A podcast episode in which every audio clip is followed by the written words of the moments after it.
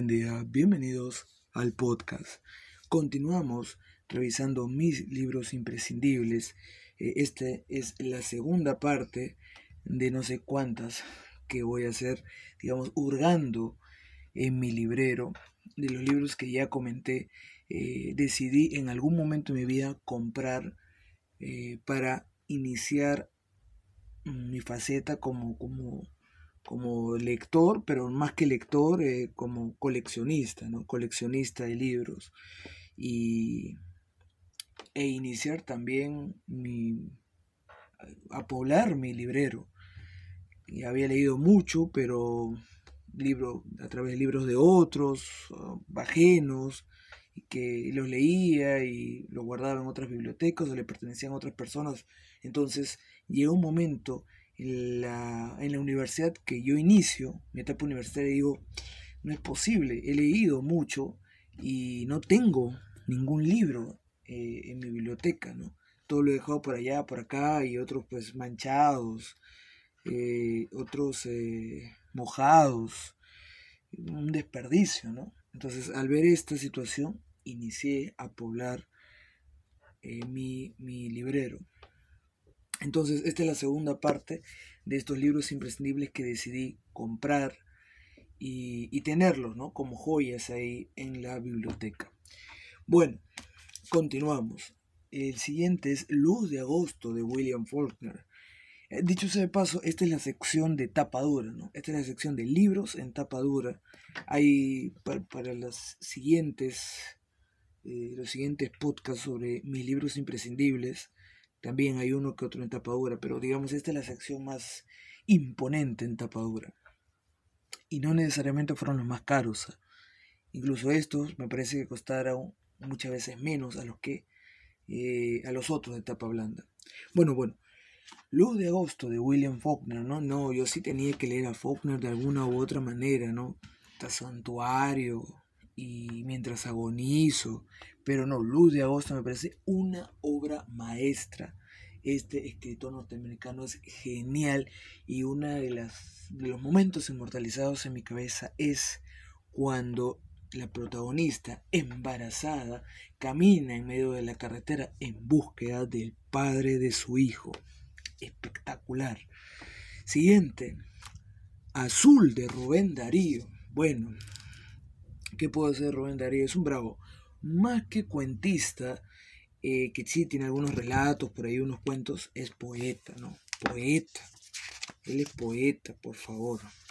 Y yo quiero leer un, uno de sus, un fragmento de su poesía, de su poema que se llama El año lírico primaveral, que está dentro de Azul, que a mí me gustó mucho y me hace reír mucho.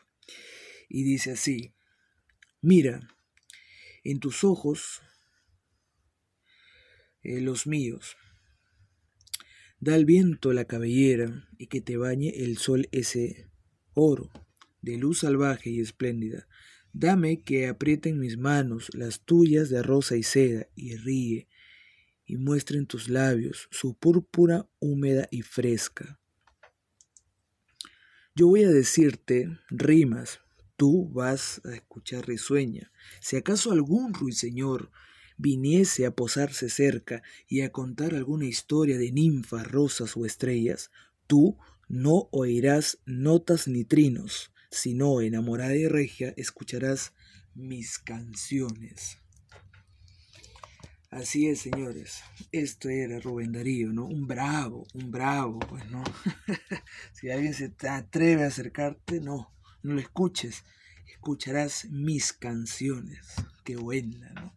Bueno, Rubén Darío es un libro totalmente recomendable. Siguiente. Siguiente. Obra poética de César Vallejo. Obra poética de César Vallejo. En la famosa edición de El Comercio.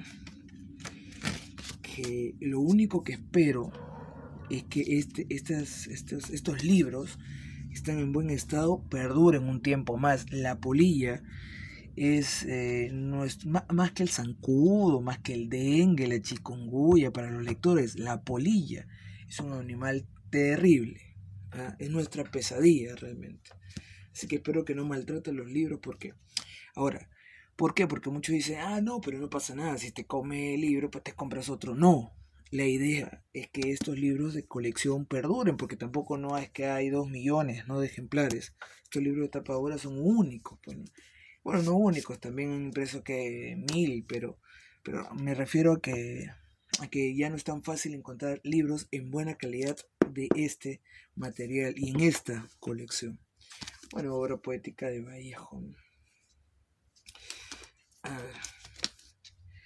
Vamos a ver, siguiente. Bueno, Pedro Páramo, El Llano en Llamas. ¿Qué puedo decir pues de Pedro Páramo El Llano en Llamas, no? Bravo, pues, ¿no? De Pedro Páramo, El Llano en Llamas de Juan Rulfo. Es una obra sensacional. Sobre todo, por ejemplo, ya de, Pedro Páramo, ¿de qué podemos hablar? Pues, ¿no? Creo que fue el, el bicho que desencadenó después Cien años de soledad. Me atrevería a decir, me atrevería a decir. Pero oye, tengo que decir, por ejemplo, que el que me gustó muchísimo, uno de los cuentos que me gustó muchísimo de El Llano en Llamas, de Juan Rulfo, fue Diles que no me maten. Y no oye ladrar los perros. Esos dos, ¿no? Si tienen que leer algún cuento o algunos cuentos de Juan Rulfo, lean esos. Diles que no me maten y no oye ladrar los perros. Recomendable. Siguiente libro, Ficciones, el libro de arena, de Jorge Luis Borges. Bueno, son dos libros de, de cuentos de Jorge Luis Borges en uno, ¿no? Ficciones y el libro de arena de Borges. Recomendable, Borges siempre recomendable. Pero a mí me gustan más ficciones que la LEF. Valgan verdad esa. Perdonen, perdonen, perdonen esa, esa inmodestia. Pero a mí me gustan más ficciones que la LEF. Siguiente. Los ríos profundos de José María Argueda. Por ejemplo, este es un libro que lo había leído en el colegio y no es hasta la secundaria, hasta la universidad que dije, no puede ser que haya leído el libro y no lo tenga en físico. Hay que comprarlo. Recomendable también. Siguiente. Los perros hambrientos de Ciro Alegría. También, edición de tapa del comercio. No, acabo de ver que la polilla desgraciada lo ha comido. Imposible, no. Qué ruin, qué ruin.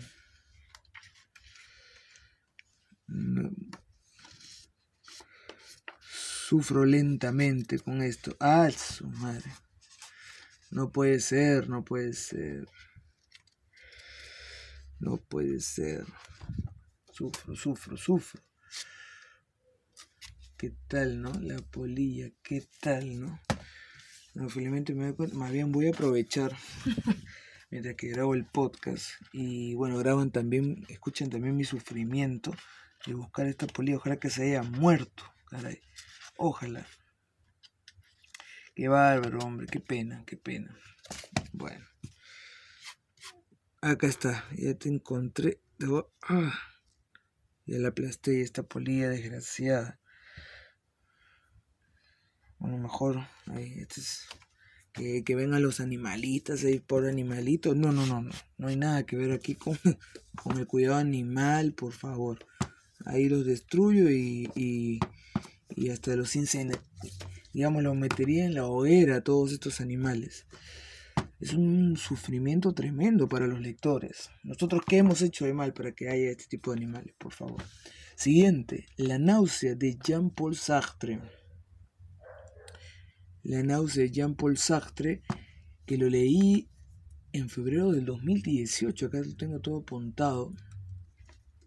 A mí también me pareció muy interesante, cuatro de cinco estrellas le puse en su momento, de... Eh, bueno, es la historia de Antoine Ronquetin, o Roquetin. Bueno, es un intelectual que indaga sobre la vida de Monseñor Relevant esto que es un aventurero del siglo XVIII, ¿no? Y bueno, conforme se desarrolla la historia, uno se aproxima a las vidas cotidianas o las experiencias cotidianas de ese entonces, ¿no? Acá hay muchas escenas de, de, de, sofocación, sobre todo, ¿no? Ante ciertas circunstancias, sobre todo por el personaje principal. Es una novela, pues, donde se explora las concepciones existenciales de Sartre sobre el ser humano aquejado por el nihilismo, la angustia y el infierno. Mm, recomendable, ¿no? Libro básico. Siguiente. El siguiente, La perla de John Steinbeck, un libro que le puse 5 de 5 estrellas, que lo recomiendo siempre, toda la vida, no me voy a cansar de recomendar La perla de John Steinbeck, ¿no?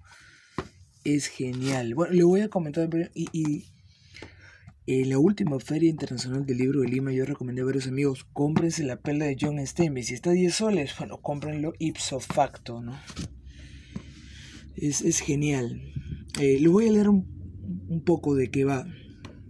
En un pueblo alejado en la ciudad, plagado de creencias populares y de un conservadurismo excluyente, la familia de Kino tiene que enfrentar dentro de su pobreza la enfermedad de su hijo Coyotito, ante la imposibilidad de pagar los servicios de un médico citadino cuya actitud ante los pobres es prácticamente de desprecio, el descubrimiento de una perla en el fondo del mar será el hilo conductor que desencadenará una serie de acontecimientos inusitados que provocará el trastorno eh, de las relaciones humanas y de este modo el mundo familiar, rasgo claro en esa comunidad arquetípica, se verá amenazado por la intromisión de ese objeto que ejerce un poder enajenador en Kino y en los demás miembros de la comunidad.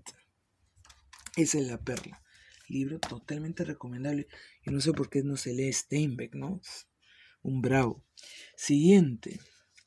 El Señor de las Moscas de William Golding, que es un libro que yo leí en, eh, en la universidad.